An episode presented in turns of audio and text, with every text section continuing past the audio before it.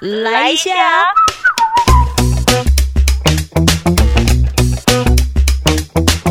欢迎收听揪团来一下，我是九九。现在的录音时间是三月二十六号，我下了节目就直接进到主播室来录音。是的，我还没有吃早餐，可是我怕我吃完早餐，呃，原本想要讲的都会忘光光，所以就直接冲进来。我今天讲了什么？我们今天揪团来。聊时事一下，对，因为最近这几天我在脸书上啊，就一直不断的会出现那个大型货柜轮呢、长四轮呢，在狭窄的苏伊士运河搁浅了这样子一个照片，然后它也造成了河道严重堵塞，等候通行的船只一直大排长龙，这一塞哦，哎呦，真的是断了全球的经济命脉哦，影响了油价上涨，金价也是上涨，然后呢，也有一些这个运价呢，是不是它也。也会有上涨的可能性，其实都有的哦。然后这则的新闻呢，就是我我闻到了一点，就是用新闻时事讨论课程这样的一个味道，所以我就想说，啊，今天早上呢突发奇想，就来问一问老师，不管你是教什么的老师，这一则的时事新闻，你要怎么样子带入，用你教的科目，或者是用你的所学、你的职业，你可以怎么了解一个的时事？然后我就在节目上面呢，搜集听众朋友的回答，哎。没想到搜集搜集着，我觉得他们讲的内容很精彩耶，精彩到我觉得好像可以就是把它变成 podcast，然后直接在呃这一集当中跟大家分享哦。好，所以呢，接下来你将会听到。阿啾就是透过 IG、透过脸书搜集了听众朋友的这个观点跟视角，他是用什么样子的角度聊这个时事？像比如说保险业的视角，就是啊，这保险公司可能赔完这一单也倒了，是这样吗？那辅导老师可能就是说，哎，那教同理心啊，就是趁这个时事呢来教一下，让学生如何有所谓的换位思考这样子的一个逻辑。好，那我在这个脸书粉丝团上呢，还有就是 I G 上呢，搜集到的答案是这样。首先呢，这个是 Carrie，他说他目前的学科没有什么可以融入的，可是他会从同理心这一块来着手，让小朋友想想看，在长荣船上的这些人的心情，排在港外货船上人们的这些心情，还有旁边那一台小挖土机的工作者的心情是什么？因为大多数的孩子在谈论这件事情的时候，其实都是。一种幸灾乐祸的态度，但是当自己身历其境的时候，哦，感受哦就真的不是这样子了哦。从这样子角度去切进去，我觉得很棒。好，接下来他叫 Sarah，他说他朋友教行销的，他要同学们去思考，如果他们是长荣的行销部门，去讨论他们该如何利用这一次的事件去行销自己的品牌，或者是这一次的事件将成为品牌的危机，那要如何逆转胜呢？我记得曾经有个呃，去年冬至的时候吧，不是有个汤圆吗？然后就是用了一些呃，它的那个原物料可能是有争议的这个。巧克力的这个呃公司是合作的，然后这一间的公司可能是有争议性的，所以呢，他们就那个时候出现了这个汤圆品牌的危机。可是他们的那个危机处理，我就有处理的蛮好的。除了他们就是呃下令说不再生产跟这个呃巧克力相关的这个品牌的汤圆，然后呢也成为就是把这个汤圆可能前一阵子的收入所得呃捐给相关的单位，那再让这个的相关的一些需要帮助的单位可以品尝到这个好吃的汤圆，好，我就觉得他们的那个 危机处理也算是为呃处理的蛮好的。好，接下来还有收到哪一些听众朋友就对于这件事情的那个切入呢？啊，我看一下哦。哦，好，我看到了，有听众朋友说，他日前看到一个医师的 po 文，他就说，我们吃进去的热量就像长龙的船，努力运动就像旁边的那个挖土机。哦，这是医生的观点。好，还有这个是。Jason 他的回应蛮专业的，他说货柜因为疫情的影响，现在目前货柜的价格从一美元涨到了四十美元哦，所以这个货物呢没有办法如期到的时候，保险费就会增加。虽然他不是老师，可是他提出了这样的观点。好，KZ Fang 他是教生活科技科的，他说了解运输科技当中的五大元素通路的重要性，但是接下来该如何解决问题呢？这么重的船该怎么拖出来？小小组讨论解决问题的策略。哦，这是 K C Fun 他的面相。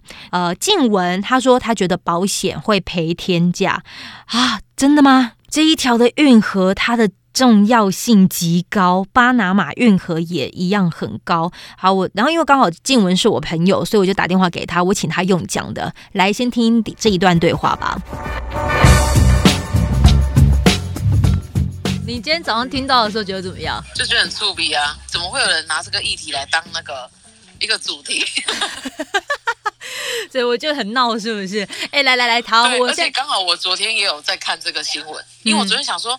我的脸书怎？因为我已经好几天没看电视新闻，然后想说我的脸书怎么一直都有人在泼那个大排长龙的，嗯，然后我就去找，嗯，我就去看，然后我想说靠，那个金额也太大一笔了吧？金额也太大一笔。好，你认真说，如果你是以保险业的角度，你在看这新闻的时候，你是用什么角度去看？我心里想说，还好我们不是那间保险公司。Oh my god！怎么说？哎，这金额很大一笔哎，他们可能甚至保险公司赔。可能也不会赔到这么多，但是这个金额肯定是很大一笔，因为他们绝对没有想到这个损失是这么的多。因为那金额很大一笔嘛，所以通常保险公司承保通通常像我自己有出过那种是那个货物，然后要载鱼，嗯，就是他是在国外盖水族馆，然后鱼要从我们台湾运送过去，嗯，在杜拜哦，然后那个哎哦在俄罗斯那个路程很长，所以要保。保那个鱼在过程当中会不会因为什么就是意外，然后导致那个鱼死掉？嗯，所以这个金额应该是保险公司在承保的时候，它当然可能也会有什么船体呀，或者是损害嘛。可是因为它它这个是没有办法一天内就解决的，嗯，所以它只要有拖延，那个损失的金额就会一直得加上去。哦。所以，他如果额度不足，像我看那个新闻报道，他就很多说，他们就是其实都是有那个在保在保公司，就是除了保险以外，他们还会有一个什么互助，有吗？就是我传给你看的那个。嗯嗯嗯嗯嗯。对啊。哦，所以他还是可以，就是除了保险，可以透过传东互保协会就对了啦。对对对，因为他们互保协会就会跑什么包含防护补偿保险、第三责任险、运送人对货物的毁损责任啊，那这样子船东是不是也都会有影响啊？船东就是会抓类蛋吧？哦，好，所以 所以你看长隆不是马上就跳出来说，那个不是我们的船公司，我们是长长期承租给。日本的公司的这样子哦，所以他们必须要用很快的时间跳出来做声明，就对了。因为股，不然人家会觉得他们损失很大。嗯，股价可能就会有影响了。对，应该是已经有点影响了。哇，就各种面相哎。所以如果你在看这件事，你怎么会定义风险这件事啊？平常我们可能会觉得发生这种事情怎么可能？因为大家都是很有经验嘛。嗯，所以就觉得。很多人不是平常就是会觉得我我骑车很小心啊，我开车很小心啊，但是往往风险都是发生在你没办法预料的事件当中。嗯，因为像这一次的搁浅，它不是是好像是风向，然后导致它对，就是风太强风啊，把它吹到，结果就是偏离航道了。对，结果它刚好因为它太长了，它塞住了整条运河。嗯。所以这种这种意外应该是一般人都想不到，但保险在这个时候它就是发挥它的作用。嗯，所以就是好，我们先姑且不论，就是这间保险公司可能就是要赔偿，要协助赔偿的费用是多少，但至少可以给个给个方向啦。买保险不会让风险消失，但可以在风险发生的时候让损失降低一些，这就是你想要给的方向，对不对？是的，是的。哦，谢谢大家哦。好，听完了哈，这个是保险业的角度。接下来呢，这个是利胜。你说，其实很多人都是秉持着看热闹、幸灾乐祸的态度在看待这件事。可是，其实如果角色互换的时候，想法就会不一样了。Timmy，你说你不是本科的，但是你觉得这一次的事件最神奇的就是长荣不必负担任何赔偿金，除了保险以外，船东不是长荣，船长也不是长荣的人。好，但船长的位置。可能会不保。那另外呢，这一次饮水人可能也会被列为检讨的对象。种种的商业模式呢，也让外人大开眼界。泰林，你说运河堵住很慌哦，像马桶堵住一样慌。那 Lambo，你说啊，你比较好奇的是船上到底有没有饮水人？这个是因为船只它就是负载太重了吗？所以使得吃水量过大吗？是这样吗？好，卡米，你说有个梗图哦，很符合当下的心境，就是长那个货轮哦，就是你卡住的人生而，旁边那个努力在挖的挖土机，就是努力振作的自己。哇，好好好好好贴切哦！好，还有 Christine，你说货主很惨呢。现在市场普遍缺工、缺料、缺空柜、缺仓位，货物好不容易排除万难装上去，结果被卡在半路，真的是会欲哭无泪。还有这是 Ruby，则是想到跟生活有关联，你觉得啊，会不会你平常吃的救命药也因此缺货了？这是你担心的。还有那 Vicky 呢？哇，他完全是以这个新。营销的手段就是媒体观点来去看这件事情。他说，这完全是免费的国际广告，前无古人后无来者。当然可能会有罚款，可是如果以广告公关费来看，这根本每一秒都赚到爆。持续放送到什么时候？脱离沙滩控制的那一秒。所以这段期间都很像是在帮他做宣传。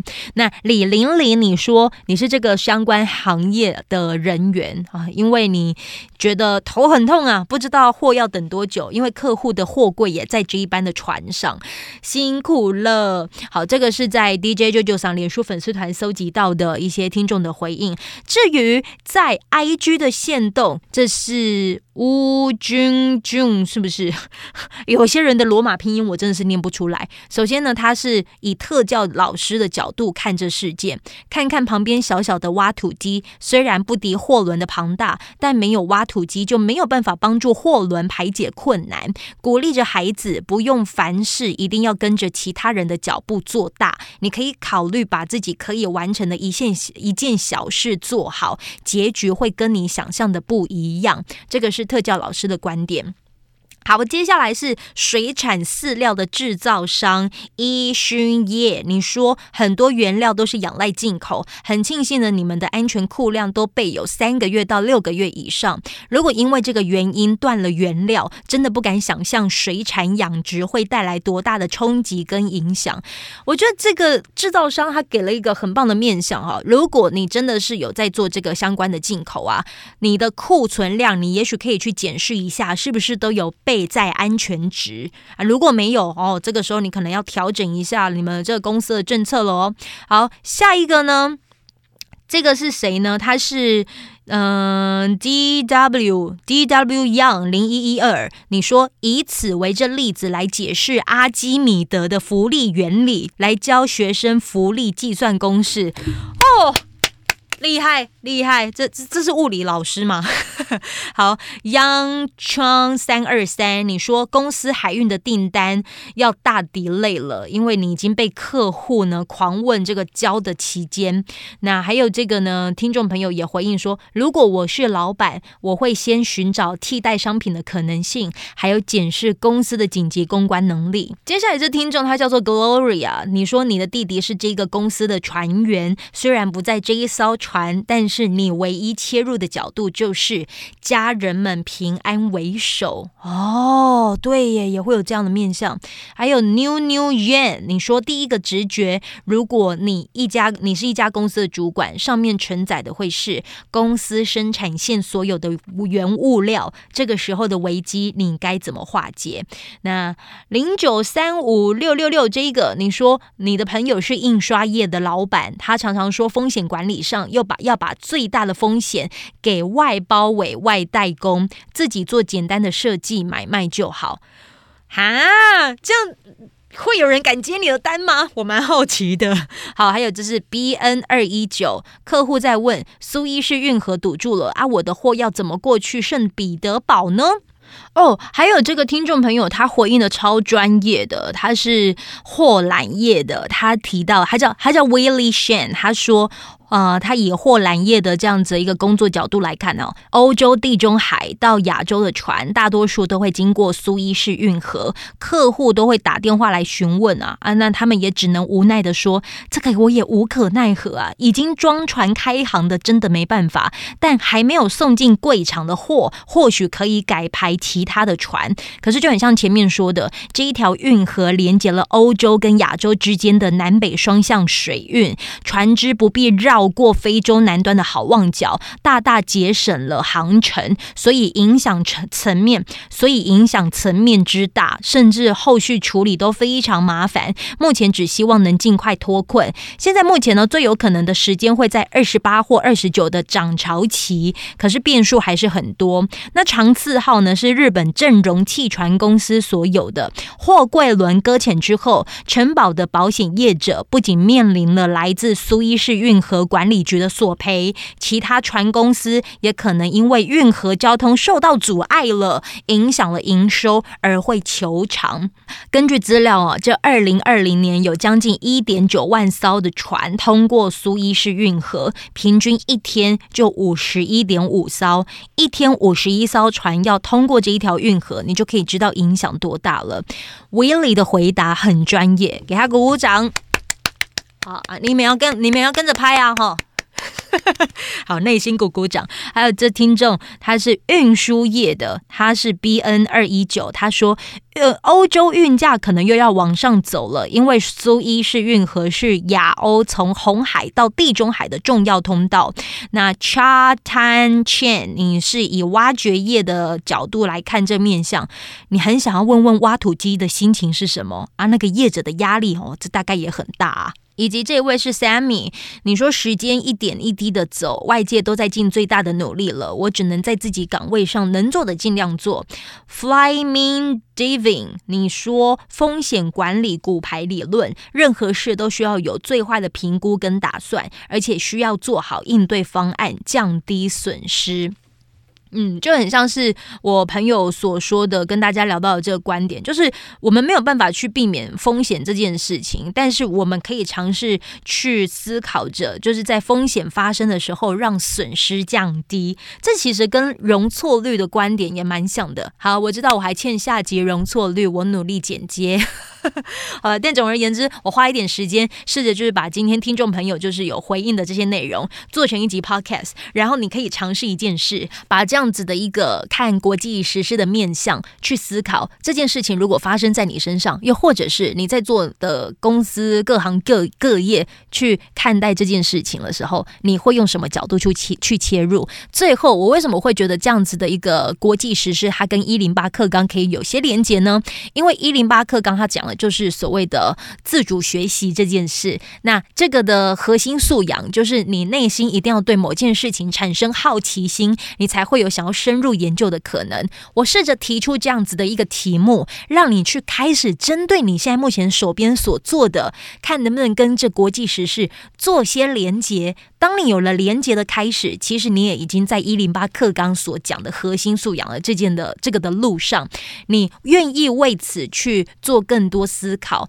其实就很像是你也在试着引导你家的小孩对某一些事物去做延伸思考。那今天你也听到很多各行各业，尤其是老师们，他们可能教的科目不同。但我们讨论的都是同一件事情，其实我觉得这样子才会有成长的可能性啦。于是我就很想要把它做成一个一个一个讨论的内容。谢谢你锁定聆听，到到这边了哈，我要去吃早餐了，拜。这一段的节目就在这边告一个段落，非常感谢你的陪伴聆听，也欢迎你可以订阅我们的节目，这样子当热腾腾的节目上架之后，你就可以收到最新的通知。希望未来的日子里都可以跟你相约在纠团来一下，用这个随选广播节目陪你开启美好的一天吧。我们下次见喽。